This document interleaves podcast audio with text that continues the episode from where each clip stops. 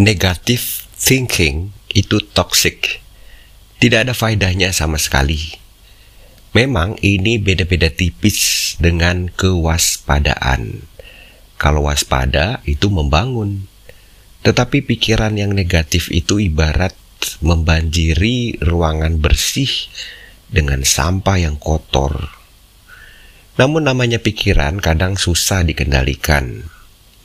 Acap kali pikiran yang negatif mungkin saja dapat menyambangi kita kapanpun dan dimanapun.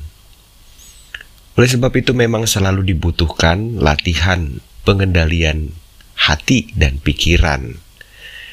Kehidupan spiritual kita semestinya terdiri dari banyak keyakinan yang baik, positif dan mencerahkan. Bukan hati yang pesimis dan gelap.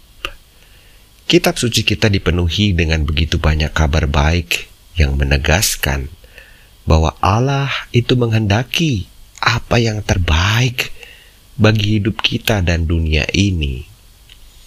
Iman adalah pintu masuk yang jelas bagi kita untuk mengalami kenyataan kabar baik dari Allah.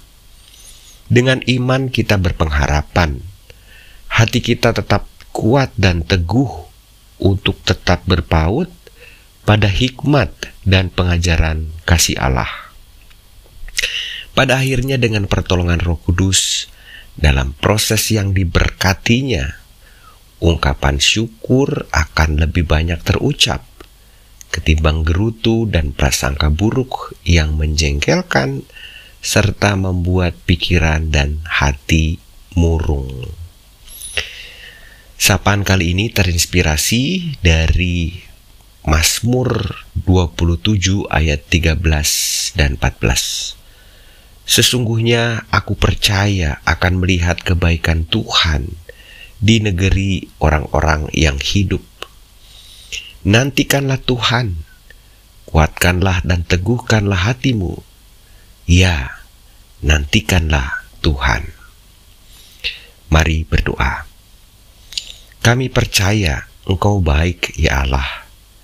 Hidup yang kami tempuh ini ada dalam pemeliharaan kasih-Mu. Engkaulah alasan yang tidak terbantahkan dalam setiap pengharapan kami. Amin.